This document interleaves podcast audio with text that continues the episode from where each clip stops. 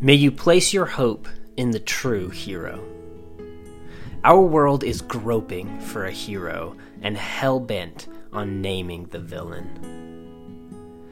In our hunt for a hero, we have clung to humans and ideas that fall short of God's desire.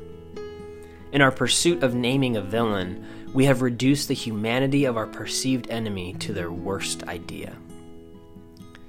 May a simple truth fester in your mind today. There are no heroes, and there are no villains. May the defects of your heroes jolt them from the pedestal of your mind. May the godliness of your villains stir you to question your condemnation. May your focus center on holy ground, not battleground.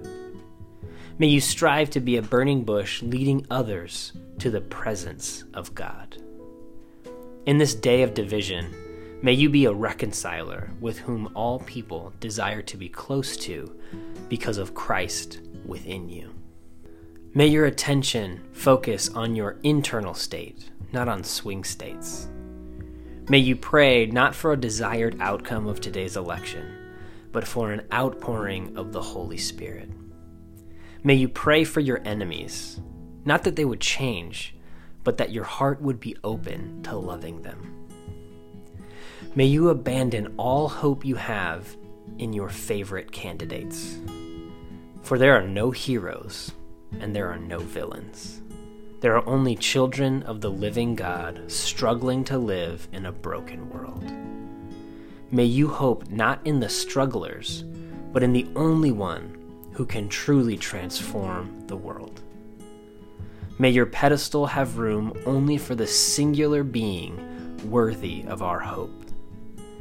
May Jesus be your hero. May you take comfort in the truth that your true villain has already been vanquished. Instead of despair or triumph at the outcome today, may you resolve to be kind to your neighbor.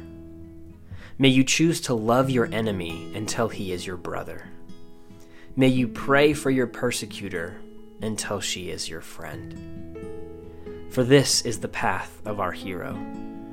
Today, tomorrow, and on Inauguration Day, may you follow Jesus.